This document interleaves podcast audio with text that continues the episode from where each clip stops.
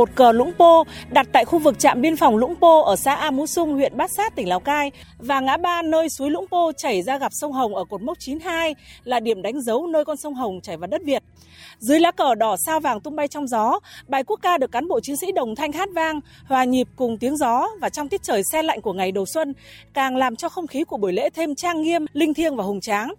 Trong không khí trang nghiêm của lễ chào cờ thì 10 lời thề danh dự của Quân đội Nhân dân Việt Nam đã dõng dạc vang lên. Cùng diễn ra trong thời điểm này thì các đồn biên phòng trên cả nước đang đồng loạt tổ chức lễ chào cờ theo kế hoạch của Bộ Tư lệnh Bộ đội Biên phòng. Hoạt động chào cờ đầu năm mới nhằm giáo dục cán bộ chiến sĩ lòng yêu nước, tinh thần tự hào độc lập dân tộc, ý chí tự lực tự cường, tạo sự đoàn kết phấn khởi để cùng nhau thực hiện tốt nhiệm vụ bảo vệ vững chắc chủ quyền toàn vẹn lãnh thổ, an ninh biên giới quốc gia trong tình hình mới.